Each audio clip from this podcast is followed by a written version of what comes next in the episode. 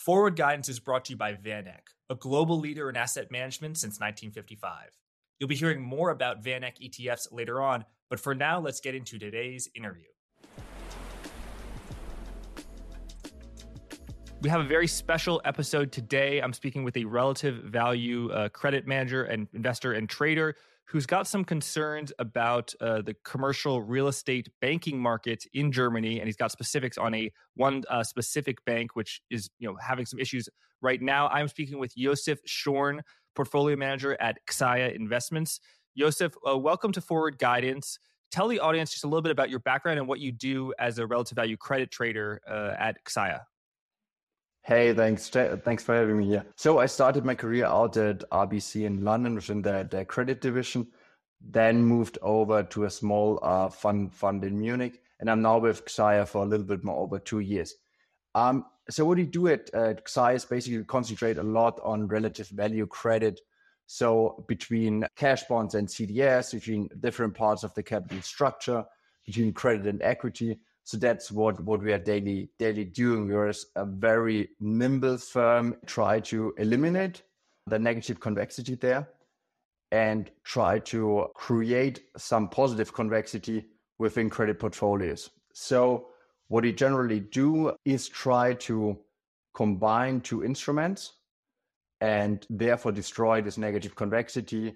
Let's say we hedge a convertible bond with CDS. We have hedged out the interest rate, interest rate at a, the credit risk, and therefore only along the optionality of the convertible. That that will be one example.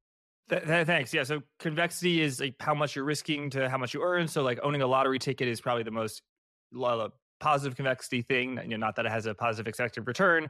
And you know, that's the thing about owning a bond. If you get if the best scenario is you get paid, the worst scenario is it's a zero. So uh, interesting about convexity, and then CDS is, is credit default swap. So pretty advanced uh, financial instruments.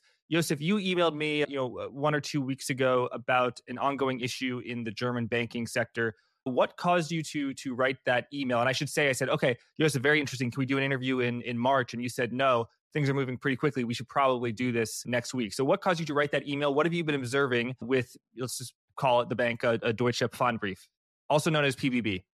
what is very interesting in the European credit market, in, in financial especially, is, is that generally the whole market trades very tight. So differentials between different part of the capital structure. So senior debt versus sub debt trades at relatively compressed levels. So if you look like, let's say, at an Italian lender, Intesa Sanpaolo, um, I mean that the differential trades now at at um, 84, while I mean that at the historical tights while last year they were let's say trading at 250 during the during the banking crisis in the US. Similarly case similar case with Commerzbank also trades trades very uh, tight and also banks are performing relatively well as a whole. But within that you do see extreme weakness uh, within two banks in Germany which have a lot of concentration in commercial real estate. Uh, you have Deutsche Pfandbriefbank and Aareal Bank. Both are like lenders with each around 50 billion. Both have around 30 billion in, in loans. I mean, if you if you look at both lenders, they do are active in the commercial real estate market, while PBB is much more active in in the German market. They are much more after low margin lending on and Aareal on the other hand is much more spe- specialized lender so the loans are much more drawn out. So they're also very active in in the US and also therefore relatively exposed to the US uh, CRE market. Something you wouldn't expect from, let's say, a typical German lender. And so Aareal Bank is uh, not publicly traded; it was taken private. Pfandbrief Bank (PBB) is publicly traded uh, on the, I think, the German Stock Exchange. What is it about these two banks that have a they have a heightened risk profile? Because I imagine a lot of banks, whether in Germany, wherever, have a lot of commercial real estate loans. What is it about these two banks where the the risk, you know, in your in your view and in the view of some market participants, is higher? So in general, if you just look at basically where where things trade, and I think first we have to look at basically how the capital structure in European banks is set up. So yeah, at the very bottom you have like your equity, Then on top of that, you have like your AT1s, so your additional tier one, then tier two, then non-preferred senior, which could be also bailed bailed in in case of, of a bankruptcy or a resolution event. And on top of that, preferred senior deposits, and on top of that, covered bonds. So it's a relatively complex um, capital structure and probably also different compared to banks in the US with like a balance sheet size of, of 50 million. And what you do see that is AT1s uh, for PBB trade at 20 cents on the dollar. So they do indicate a certain degree of, of distress. Also like the tier two in the, in the 30s and the non-preferred senior in like the, the 40s. So the additional tier one which is senior to the equity, is trading at 20 cents on the dollar. How come the stock is only down? I mean, it's down from what, 10 to 3, but I feel like if, if that's true, it should be down more, right? I mean, yeah, I mean, like it's still a 500 million stock, right? Trades at a price to book for, of, um, of like 0.16. So that also prices in a relatively high uh, degree of um, of default. I mean, what you usually see um, and that is not exclusive to banks, is that usually you have like your equity reaction, equity comes down, and and then basically credit hits you harder in the face than equity does. So you have an um, credit underperformance because credit anticipates it, and then at the end, um, equity catches up. Okay, interesting. Yeah, I know just from looking at the American bank preferred market where it's priced in twenty five dollars, not a hundred. The lowest it got intraday for some banks was, I mean, the, for the banks that failed, it obviously went to zero, but uh, was like eight dollars, which is times four, 30, you know, 30, 32 dollars. So 20, yeah, 20 dollars on a bond is that's pretty low. Yeah. Especially, I mean, considering that other parts of the AT1 um, market are very hot. I mean, you've seen a lot of issuance in the AT1 market. They have prefer- performing extremely well especially since last November when the market generally turned up as a whole. So, what is unique about these banks? Let's talk about P- PBB, Pfandbrief. Yeah, the, their commercial real estate risk. I imagine there are a lot of German banks that you know have loans against apartment buildings, offices. Why Pfandbrief? Yeah, I mean, like the the big issue is that they are solely um, CRE lenders. So their whole loan book is basically CRE. And that's the same for Aareal Bank as it is for Deutsche Pfandbriefbank. And that also, I mean, if you just look at, at the US CRE exposure for Aareal Bank in this case, that's like 8.6 billion out of a 32 billion dollar book. So that's pretty, pretty big. Same for like, if you just look at the office exposure, that's like 4.6 billion. And that's like much larger than their CET1s or like the equity they have. So that's like the concerns people have, and which could be warranted given where AT1s trade. If you look at fund free funds, they're a bit smaller in, in, in the US, but their US book is 80% offices. And that makes them relatively concentrated towards um, towards risk at the CRE market and especially the, the US office market. And other U, uh, German lenders are not exposed to the US office markets to, to the same degree, but like similarly to the to European um, CRE market. Yes, 80% office of a CRE portfolio is, I would say, anecdotally huge. Uh, a lot of banks that, oh my God, their commercial real estate exposure is so large.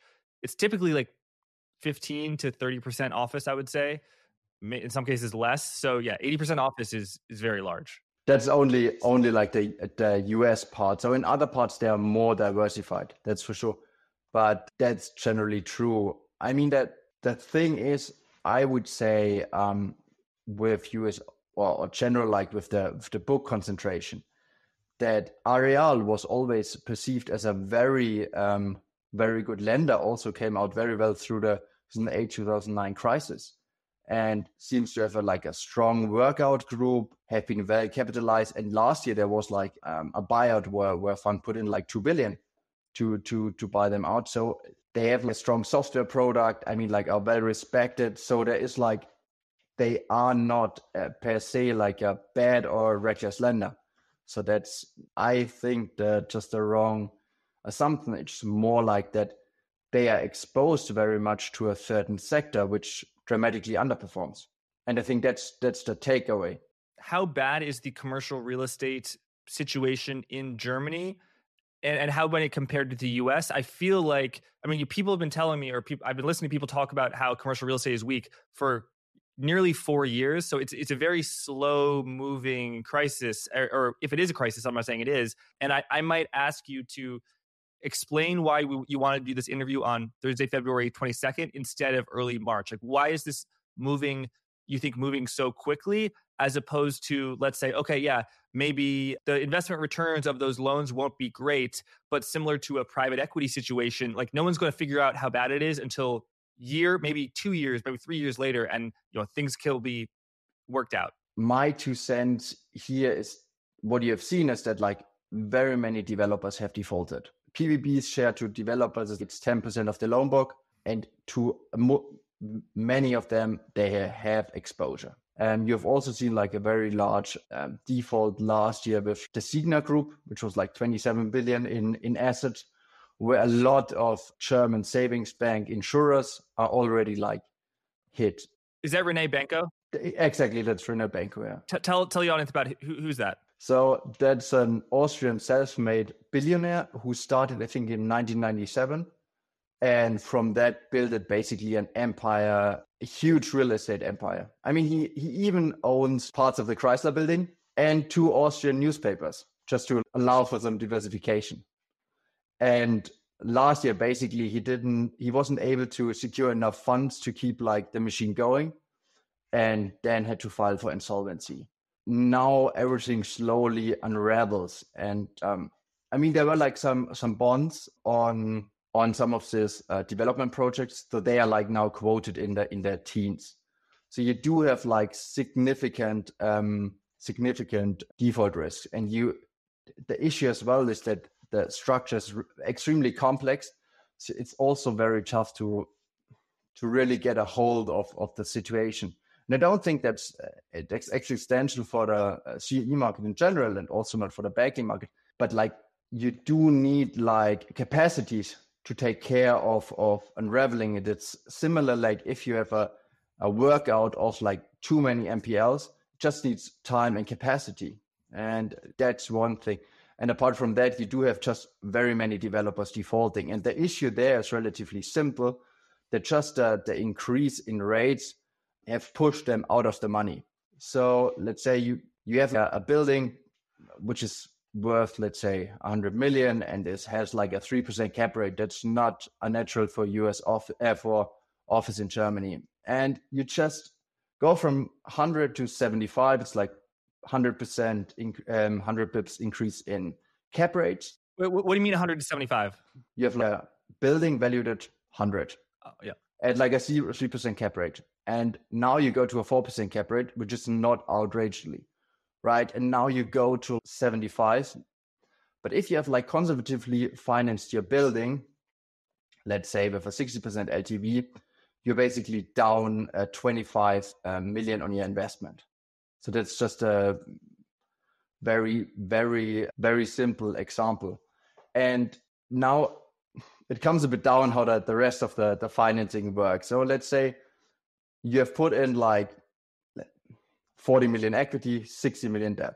Now you're down to 75. And now you need, or you don't need, but probably that the lender is interested in keeping um, a stable loan to value ratio loan to value should stay at 60 very very simple so but what what does this imply you're not taking out so usually in the last 10 years rates have gone down and basically uh, values have gone up so each time you refinance the building you could take out equity but this time you need to put in equity just to keep the trade going and the thing is if if basically the the loss on the uh, like the, the loss on the property is high enough to put the um, equity investor out of the money, he's less inclined to put money in. So that's what we also heard from Aareal when they told me about some of the lenders in the US and what we also see from like developers in Europe that like the increase in rates and basically the fall in, uh, fall in valuations. was so rapid that you put a lot of, of equity investors out of the money. And if you're out of the money, you're less inclined to put new money in to stabilize your investment. Like gold did, Bitcoin is establishing itself as a macro asset that potentially helps hedge against the government devaluation of your money. Finally, you can easily access Bitcoin in a low cost ETF with the VanEck Bitcoin Trust, ticker HODL. Search the ticker HODL in your brokerage app today. Visit vaneck.com slash hodlfg to learn more. That's vaneck.com slash hodlfg. Now the disclosures. Investing involves risk and you can lose money on an investment in the VanEck Bitcoin Trust, also known as the Trust or HODL. The value of Bitcoin and therefore the value of the Trust shares could decline rapidly, including to zero. You could lose your entire principal investment. For a more complete discussion of the risk factors relative to the trust, carefully read the prospectus link below. Thanks. Let's get back to the interview. So when you look at Pfandbrief Bank in particular, PBB, people are worried about the losses, but have they have they taken some credit reserves? Because you know the, when when a bank takes a reserve takes a loss is very different from when the loss you know may appear economically. So on if you look at its balance sheet has the credit quality deterioration that that may be there has that been realized yet? Or how how, how far along is that process? They did recognize some npls and they also provisioned to some extent for it. But for example like there's also a hedge fund petrus advisors who was before an investor in pbb sold his position, and I think now even short. And he also expressed his concern that the bank um, under provisions. What I've heard also from from Aareal Bank is also that they provision more than let's say PBB. Got it. Thank you. Yeah, I, I did see that article from uh, Reuters that an investor in Pfandbrief Bank not only sold his position but actually shortened it, uh, shorted the stock, which is pretty pretty incredible story. Okay, so that's the asset side. Tell us about the liability side can there be sort of a run on the bank of Pfandbrief Bank as there was for Silicon Valley Bank? Or are the liabilities more longer term, in which case, even if the assets are bad, you know, it's hard for there to be a, a run on the bank? Yes, I think what what Deutsche Pfandbriefbank and also Aareal Bank did very well is um, that they basically lured in a lot of uh, retail investors to provide them with term deposits. So you do have um, a relatively large share of their, their, their deposits in the form of um, of term deposits, and that definitely helps them. So they don't have any any um, any funding need for the next six months, and they were even able to to place Schuldschein, uh, like a covered bond, um, earlier this year. They weren't able. Uh, they were able. They, they were, were, able, able. To, to. They were able to to place a covered bond for the next six months. The situation does look okay. The, the thing is like you can be solvent and like your assets are, are higher than your liabilities. But the question is always when does the regulator step in? And we have seen it in the, the case of Credit Suisse last year, or where the scars are still very fresh, that even though the bank might not be insolvent, the regulator is coming after you just because there, there is generally uh, a negative sentiment from the market and also not really investor appetite to um, to finance the, the bank going forward. Their liability structure is of their deposits. A lot of them are term deposits. There are some overnight deposits, but but not a lot. So term deposits in America known as CDs. Uh, so you know that bank has that money for a certain amount of time, and uh, customers can't withdraw it. Although I think in the U.S. you can withdraw. There's just a penalty, so no one does. But I, yeah, yeah, I don't know if you know if push comes to shove, if how that might work out. But then a ton of the liabilities of the bank, of Deutsche Pfandbrief Bank, also known as PBB, a ton of their liabilities are Pfandbriefs, so also known as covered bonds. So they're called Deutsche Pfandbrief, but they also issue Pfandbriefs. What is the covered bond Pfandbrief market? So tell us about the history of that as well as the structure. Pfandbriefs are one of the biggest foundations of basically the, the German and European um, financial system. So they were developed in the in the um, 1800s in Prussia, and have since then served as a like refinancing tool for banks. And since then, there was never a default on a Pfandbrief. Um, so it's a very safe tool to refinance and utterly important for for like refinancing banks in Europe. How it works is basically you have a certain amount of loans usually CRE loans can be can be or uh, yeah mortgages can be used in the uh, for um, for. They go into a cover pool, and then a certain um, amount of of these of the cover pool can be issued in the form of of Pfandbriefs or covers, and this makes them as they have let's say a LTV of around 30 to 40 percent an extremely safe form. So other banks invest in it, insurance inv- have invested in the past. Um, so it's a very safe tool and also is relatively capital efficient tool for banks to have them as an asset. When you say capital efficient, what do you mean? So usually, if you um, have an asset on on your balance sheet as a bank, um, it comes at a cost, right? So let's say treasuries or government securities are cheaper than let's say high yield bonds. They have a low risk weighting. Exactly, exactly. Got it. So they can hold a lot of them, and they don't have to hold yeah. equity risk capital against that. Okay, got it. Uh, so a, a Pfandbrief has never failed. Yeah. What's your expectation about the Pfandbriefs issued by PBB? So the thing is that um, at the moment, the Pfandbriefs of PBB and Aareal always came at like mid swaps flat around that.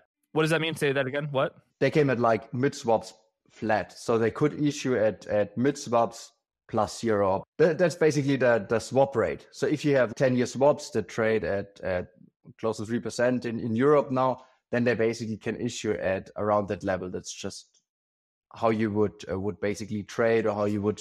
So uh, very narrow spread. Exactly, extremely narrow spread.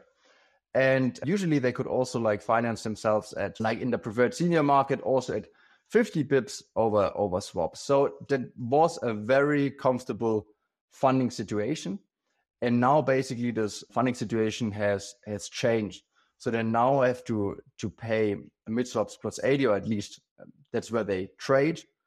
They have said they could issue there, and probably also investors would be inclined to buy them because it's a very attractive yield for a Pfandbrief if you get 80 bips over over swaps. Similarly, if you look at like the preferred senior situation, that trades at at now I think 500 bips in in spread, and that's just not refiable. So if you if you make loans at in in the case of Pfandbriefbank of 150 plus 200 over, and you basically your your funding cost is so much elevated, you basically have a negative net interest margin, um, which makes it very tough to sustain that over over um, over the long run. So their cost of funds is approaching their what they're earning on their loans. Currently, it's it's higher than that. So that makes it very very tough to keep going. And uh, I think that's also a very very relevant topic going forward. If you do print like expensive paper and um, like put on like expensive term funding, like from from from term deposits, that makes it also very punitive to be taken over because somebody else has to uh, take on these liabilities, which which come at a cost. So let's say if you could fund yourself like very very cheaply, you don't have to pay anything for deposits, and now you buy somebody who has like very expensive deposits and what they printed were like in the very long range. So they printed five to 10 year deposits, which were good for them because like they could term out funding, but at a cost, right? Do you or your firm, you know, your relative value credit trader, do you have a position in any of these banks? I mean, w- have you evaluated the trade? Like, let's go long a credit instrument of PBB fund banks, you know, either the secured bonds or the AT1 bonds that are trading at 20 cents and let's short the stock or something like that. Uh, have you evaluated that trade and are you are you in it or, or not and why? Yeah, so we have looked at it, but the, the issue is with um, especially very small, small, uh, small, um, small cap equities that you can't really short them, and it's all like it's very tough to short them. And what we usually like to do is usually we try to buy puts because that has a very limited downside risk. I mean, look, you if you have puts, you know what what your downside is basically. That's what you paid for your puts. But you can't get short squeezed, and that's a big advantage in what we what we really like. So, in in the case of PV and also Aareal, Aareal Goods was taken private, but there's nobody selling puts there. Um, and this is also the case over the last year. So we were always looking at like doing the trade AT1 versus puts because this was like a great uh, trade last year. So after like Credit um, Suisse um, was taken over by UBS, AT1s got extremely cheap, and you could basically hedge the full um, default risk by buying puts. So you basically then were long AT1s and like just paid very little, let's say three three percent, running for your like your put hedge, but could benefit from the whole upside and also um, enjoy some some carry. And that, for example, worked relatively well. So we were also inclined to set it up similarly for for Deutsche Pfandbrief, but but unfortunately the liquidity is just not there in the option market. For PBB, you, you can't buy puts. What do, what do you think about the credit instruments though just themselves obviously you know your relative value so you're you're, you're not going to take a pure long position and not have a short against it but how would you evaluate the credit of those AT1s selling at 20 cents so what what's always very interesting is that the AT1s can be either written down to zero or can also convert it into equity. And the issue with that is that if you are um, a credit manager, you to some extent you can't buy those securities because they could be converted into equity. So if they have this equity conversion feature, you can't buy them in your funds. So that would makes it relatively tough for some investors to buy AT1s. Whereas the next layer, um, the T2s can be bought by pretty much everybody as, as long as the rating good enough. So you usually you always have this mispricing between AT1 and tier twos. And if you look at the last bail-in experience, this was Banco Popular in I think 2017. Um, back then, what they did is they bailed in tier uh, tier AT1s, they bailed in tier twos, and then they sold it for like one one euro to Banco Santander.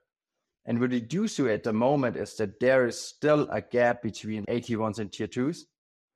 And from our experience, it could be very well the case that both parts get would get bailed in in a recovery case.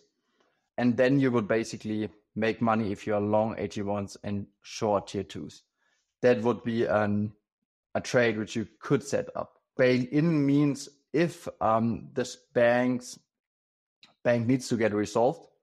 So the regulator basically decides that um, the bank is no longer viable and should be transformed into a different vehicle, if you may put it like that. Then it could uh, then that that would lead to um, a resolution. So what we also had like with like Credit Suisse or with other banks, the usual way is is that you put a bank a resolution. There you have various way how to resolve a bank. So you could sell parts of it, put it into a um, transitional entity. Um, you could also sell it to a, to another bank. Or what what's the the best way um, is basically if you bail in some parts of the capital structure. So, and that will be then first equity, then second AT1s, third tier twos, and then non-preferred senior. And even if that's not enough, then you would also look to bail in preferred senior and um, deposits. But the non-preferred senior part of the capital structure was created to allow for a better bail-in and basically avoid the issue that you have um, that you have if deposits are at stake. I think that the three bank failures last year were extremely costly for the American taxpayer. And at least these costs could have been avoided if there would have been um, enough capital in the form of, of uh, preferred senior debt. And I and there is also, uh, I think, um, uh, initiative to introduce that as well, like for smaller U- smaller US banks, still extremely large, but I mean not GSIB, so global systemically important banks because they do have already these these capital buffers. Sorry to interrupt. Just want to tell you about Blockworks' upcoming crypto symposium in London, the Digital Asset Summit, which is running from March 18th to March 20th. Everyone in crypto is going to be there, not just the experts and policymakers, but the real industry leaders writing the checks. Over $800 billion in assets is going to be represented. Anyone who's anyone in crypto is going to be there. So if you're into crypto and you haven't bought your ticket yet, the time is now to get your ticket. I would not wait any longer. We've got some exciting guests on the macro side too Julian Brigden, Michael Howell, and yes, I can confirm at last the rumors are true. Joseph Wang, the Fed guy himself, is going to be there too. I'll be hosting a panel with these macro heavyweights that you don't want to miss. So be there or be square. Click the link in the description and use code FG10 to get 10% off. Thanks. Let's get back to the interview. Thanks for that. So, so Josef, how do you think this plays out with Deutsche Pfandbriefbank? What, what's your kind of base case? At the moment, the market assigns a high probability to at least um, Deutsche Pfandbriefbank getting resolved or getting bailed in, just what like market prices do indicate. And you have seen over the last week or so, you have also a similar movement um, with the AT1s of um, of Aareal Bank. The issue generally is that it would be a problem generally to to bail them in because that would signal the whole market that there is an issue with commercial real estate. If you put, and I think that's that's the important message, you do have like two lenders which did CRE lending, but at a relatively conservative side. They were not much more aggressive than others. They also lend at 60% LTV, which also others others did. But if you say, hey, we have a problem with like two banks which did 60% LTV lending, and we now need to bail them in, that would definitely signal that there are like larger issues within the um, within the CRE market, and it could also signal because um, in Germany there are also like the the Landesbanks and also like the savings banks, and they're also relatively large in in CRE lending, and they could also like lead to um, to ripple effects. I'm not saying that it, it's it's getting system, systemic, but what it would or it could lead to questions getting asked how is this resolved? Who is taking it over? Who is paying for it and if that happens you would probably see some spread widening also for the, the larger german banks so deutsche bank or commerzbank. That would probably be the base case because like the, the, the even if it probably wouldn't make sense to make a lender like deutsche bank or like enlarge it with like two failed uh, property banks because like you just make con- like concentration even even larger there will be question asked. So so you see a path of that it wouldn't fail so what would that entail because uh like not a bail in or not a takeover? You think it, you think there's a chance it makes it? It's um, very tough uh, where where spreads and where where like bonds trade at the moment just because like of the uh, self-fulfilling prophecy. Even though it it looks for the moment to be overdone but just like the future is getting pulled towards towards now yeah. What also is very interesting for a lot of your um, listeners is that in the past there were like in in europe there were like banks which had a lot of npls on their books right? I like the greek banks 50% italian banks 15 spanish banks 15 and they got time to work out out of that. And basically, through the introduction of all these resolution mechanisms and um, and uh, increased fungibility of, of deposits, you basically increase basically or, or decrease the, the time between like there is an issue and this bank getting resolved. So basically, as uh, with, with Credit Suisse, very similar. They didn't have the asset situation. But as soon as you have a target on your back, you are basically gone. And the issue is that we are more and more looking at a bank like a utility, while it does have much more negative repercussions as a as a utility if it fails, right? Because like it's as a central um, credit channel, it's banks are so important, simply. So I think that's that's a very um, interesting angle that basically that there doesn't seem to be a, a business model which allows banks um, there's no business model which basically banks on trust over time. So if you say, "Hey, I'm I'm having these credit losses, but I'm going to work out of them," the market is simply not giving you the time because the wholesale market is saying, "No, I don't want to fund that," and the depositors are saying, "No, I I can."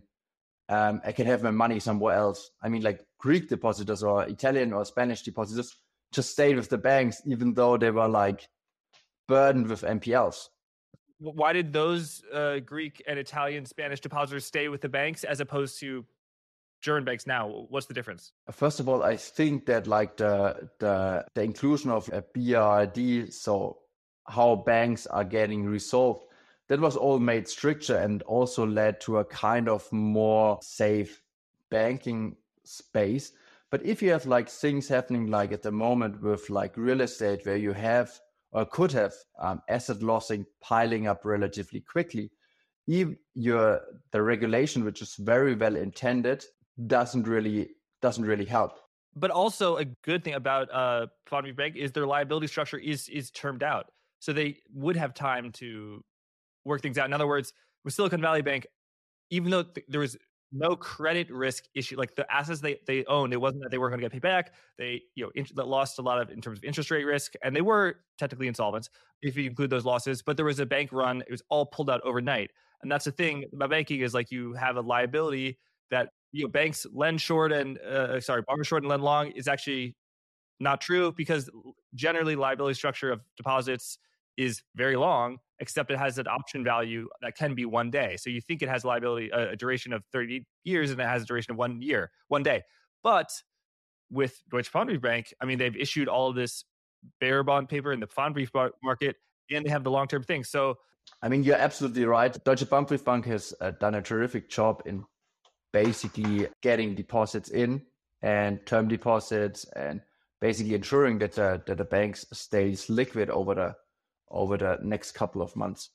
And the bigger issue in general is that as soon, and we have seen that with Credit Suisse last year, and also like with Silicon Valley Bank and uh, First Republic, whereas here that the problems with Americans were probably a bit more severe that as soon as you have your target on your back, you are basically gone. And that was different um, a decade ago when you also had, like in Europe, a lot of banks which were loaded with NPLs. So you had the, the Greek ones with like 50% NPLs, um, Italian, Spanish with 15% uh, ones. And there were no bank runs. The thing which I think is, is important to notice here that while the, the, the regulatory changes were all very well intended and led to probably a safer or at least safer regarded banking system, the issue with ups and downs in banks where you have like credit losses at some point, these like ups and downs can't be really endured because if you only a depositor at a bank and you go shopping for deposits, and are not really a, a client of a bank, then you just go somewhere else and take your deposits with you overnight. Wholesale deposits. Uh, yeah, I mean, there's wholesale funding and retail deposits. Mm-hmm. And the thing is probably very similar. If if you're um, at let's say a credit fund manager and you do have an exposure to Deutsche Pfandbriefbank and it's very small in your portfolio, why do you want to hold on to something um, which is relatively small in your portfolio? You don't really know what's going on. Similarly, if you are um, a retail uh, have retail deposits with the bank, you're also you only went there for an attractive yield on your deposits. But if you do get a similar yield on your deposits with less perceived risk or less real risk, why not go somewhere else? And similar, if you look at the asset side, all the loans are on SPVs. All those are like with big funds. So you don't really have a, a connection between like the the guys you do the loans with and like basically the guys who have the um, liability or the deposit mm. with you. I assume that's different for some of the US regional banks. And I also personally believe that would change generally something, even though it's probably very, very dreamlike, that you do see something similar with like European banks or, or banks in, in uh, general because if there's more trust and grind between the asset and liability side, you do definitely decrease the risk of a bank run. Obviously, probably the sentiment has definitely changed over the last 10 years of like internet banking, everything at your fingertips. I mean, like it's so fast to pull money out. And I think that's has been shown last year um, and probably will be also shown in the in the future. Right. You're you're saying that the loans that Deutsche Pfandbrief makes to real estate developers, those developers are not necessarily holding that money as a deposit in the bank. So it's not a relationship bank. They're funding it in the wholesale market, Pfandbrief market, or capital markets. Sometimes you know, in America we call it broker deposits, but that kind of is kind of different. and those customers might not be loyal. So, but th- there is a positive that they do have a longer duration that are fixed. So, do you know? So, Deutsche Pfandbrief, if you own a Pfandbrief that you want to get, I guess you can sell that Pfandbrief. But if you own a term CD or a term deposit, can you withdraw it or no? I'm not 100% sure, to be brutally honest. I do know that there is, I think, in the interbank lending market, there is usually like something like a break fee or something. So you could get money also um, back, but I don't know if that's also the case in the in the in the retail deposit market. Got it. Thank you. And, and then uh, what about insurance? So in America, uh, we, FDIC insurance is above a quarter million dollars. You raised, I think, during the Great Financial Crisis when Silicon Valley Bank failed. All un, all uninsured deposits were uh, made whole. That was kind of a special circumstance. What is the deposit insurance scheme like in Germany, and how exposed are people who would be above a deposit threshold? Yeah, so there is in general um, a deposit scheme at like the um, federal level. So that's up to 100,000 um, euros. And there is in addition, um, like some form of support scheme um, across the private banks, but also like the savings banks and the Landesbanken. So they also have like support uh, mechanisms. So let's say if a smaller smaller savings bank fails, there is a support mechanisms from first the nearby uh, savings banks, then let's say the savings bank from um, from the federal district, and so that that increases so that at some point basically the whole savings bank and Landesbanken system supports that one bank. Similarly, with the, the, the private banks, where Deutsche Pfandbrief would also be a part of, or Commerzbank or Deutsche, um, they have also a similar mechanism um, where they also support each other. And that could also be an issue in in um, resolution. So if if there is are like doubts about the future um, of like Deutsche Pfandbriefbank, and there could uh, be the decision made by by BaFin, okay, we need to bail that in or resolve that bank. And the question is, where do you put that bank, and where and who is going to pay for it? Because there could be this the case that you also need some um, support from from the deposit scheme. And then the question is, okay, if I'm let's say LBBW, that's the Landesbank of Swabia, they also have um, real estate exposure. They are saying, okay, I also have like exposure. Why should I take over a bank which which has even more exposure and even pay with my capital? And it comes at the same time when banks generally are pulling back on lending, being more restrictive, and also need to preserve capital and liquidity. Right. And so, so BaFin is the German Financial Regulatory Authority. Uh, yes. Uh, earlier you said um, S. What was it called? SPV, Special Purpose Vehicle. They do some off-balance sheet stuff, and then not NPL is non-performing loans. Okay. So, so Josef, I'm going to ask the question in a much more positive way. Okay. So, so, so Josef, so there is a scenario of Deutsche Pfandbriefbank uh, failing, being bailed in, taken over by regulators. You know, we're aware of that. That can happen to, to, to any bank. Uh, it's just a it's just the nature of the business. If if there is a good outcome in terms of Deutsche, you know, Deutsche Pfandbriefbank in two years, it still exists. The stock is still publicly traded and it's still going strong. You know, maybe not strong, but it's still it's still out there. What is that silver lining scenario? How could you see this, you know, not going the bail-in resolution route? So I think, which is definitely um, positive at the moment, that generally like the market backdrop in credit is very strong. You do see that like new issues are oversubscribed. So generally, the market backdrop is is good.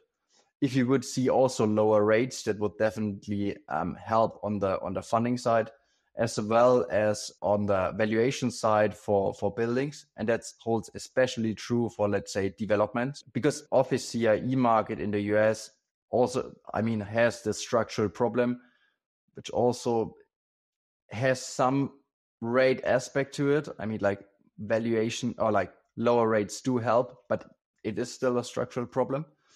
Um, so that will definitely help. Um, and in addition, what also um, would be would be um, beneficial if we do generally see a bid for CRE to come back. So what we've heard from Aareal Bank is that they have an NPL. So they said this on the uh, Q3 call last year. They have a US office CRE building, which is or was worth valued at 150 million. They have a loan 90 million, but the bid for that loan, if they would like to sell it, is like at 50. And that basically implies that it would take like close to a 50% haircut on that loan. And the issue with, with that generally is you need a more supportive backdrop for, for CRE in general. Um, you need more transactions. You need more, generally, a better um, market environment for the asset class. And that would definitely help because like that the the more uncertainty you have in that asset class the also the bigger the discounts are generally. Right and going back to our first point about uh, convexity what if you you know their their office real estate investment trusts in the US which were trading at distressed levels a, a, one year ago and if you bought them there's a chance the REIT could double. But i guess the the issue with office loans as opposed to office buildings is that the best you're going to get is par so you have to buy them at a dis- distressed value if you want to. But you said the AT1 uh, additional tier one bonds were trading at 20 cents on the dollar. I mean, does that imply that the market thinks there's an 80% chance that you know the bank is going to fail or be taken over and like if you think that there's only a 60% chance that it's going to fail you might you know buy it and your uh risk adjusted value is is a hundred percent right that's uh, absolutely correct but at the moment i think there's a decent chance that the market assesses this correctly. But I think another another uh, thing you just mentioned are like the mortgage REITs in the US, right? You had very recently Carson Block on the podcast. Yep. And um, I mean, he also mentioned a couple of very interesting details because he also checked and also looked at at at, at a trade in general. And I mean, like what what he said was that you do have a lot of of um, interest rate caps and interest rate swaps coming off this year. So I think that's also a very interesting uh, thing to notice that you will have also for like the, the, the banks and also the, the, mortgage REITs, they will see like, uh, or, or, the asset owners will do see like higher, higher interest rates going forward. And this will probably also be felt with a lag by like banks and mortgage REITs. And I think what's also a very interesting analogy between the covereds and like the mortgage REITs is that also mortgage REITs do have at the very top of the capital structure some of their um, loans packaged in some form of collateralization with banks. Mm-hmm. So I think that is also an, an interesting analogy between between both, because what is generally interesting with with um, let's say covereds and also like this collateralization with mortgage trusts, that the more value gets drawn in into this collateralization that reduces generally the collateral uh, the, the recovery for more junior investors in the case of an insolvency. Right. Yeah. And so earlier when i talked about reits I, in my mind instruments that had positive convexity i was thinking of properties that own the actual buildings and are borrowers. You talked about mortgage reits which uh, credit risk so they basically own loans. So it's kind of similar to a bank but it's not a bank and they yeah, it with CLOs, and that's another issue about everyone can wax, you know, doom and gloom about CLOs, but I think the reality is that the a lot structure of a lot of CLO is they issue seven year debt, they issue ten year debt, and you know, like the things of, of Pfandbrief Bank, that that money is you know theirs to play with for seven years and it can't be pulled. So it, it sounds like there are many negatives of Pfandbrief Bank, but the one perhaps uh, silver lining I would say is that it again it has those longer duration liabilities. So so if it has a longer duration liabilities, but uh, you know, do you think it's more more likely that a regular steps in than if it just kind of goes through by itself, where it, it's losing money? You know what I'm saying? And it, it, it can't refinance itself. What you just said is that um, a bank basically becomes insolvent. I don't remember the last time this has has really happened where you really have an issue where your your liabilities are larger than your assets just because you have lost so much money. So usually the, the um, um, regulator is much more quicker in, in stepping in and then resolving the bank. Just because there are also ripple effects. They want to preserve like the funding channel in that in the term or in the case of a CRE bank.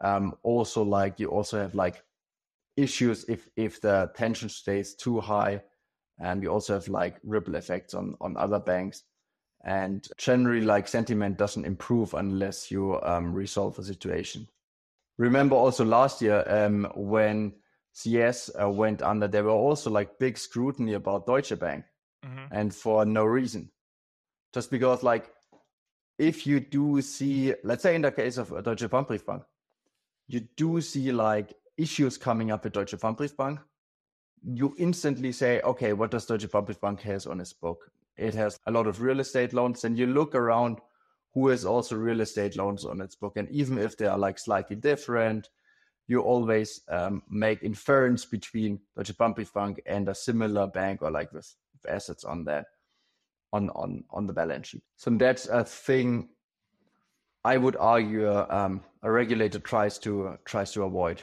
Got it. And how would you assess the prospects of the other bank that's private, not publicly traded, opposed to Pfandbriefbank? Would you say its prospects are better or or less good? It has a different profile, given that it's much more diversified, but also like more exposure to the US. It seems also that they are, um, let's say, a bit more uh, specialized lender than Deutsche Pfandbrief, given that, for example, like they have a very large share in in lending towards hotels, so they do like 30 uh, one third of their their um, loan book is towards hotels but the general thing is that they do have a bit more um, deposits which are on site which could be pulled out. So that's the that's the bigger issue. They also benefited like um, last year from that. So when generally like rates increased and basically also like their their, their margins on their loans they could reprice loans.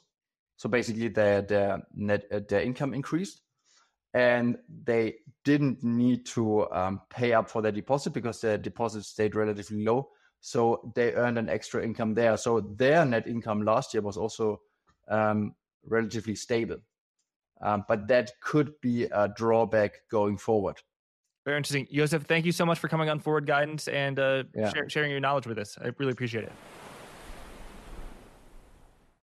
Thanks for watching. Remember to check out vaneck.com slash HODLFG to learn more about the VanEck Bitcoin Trust, ticker HODL. A reminder that forward guidance episodes are available on all podcast apps and on Twitter, where I post them regularly at Jack Farley 96. Thanks again. Until next time.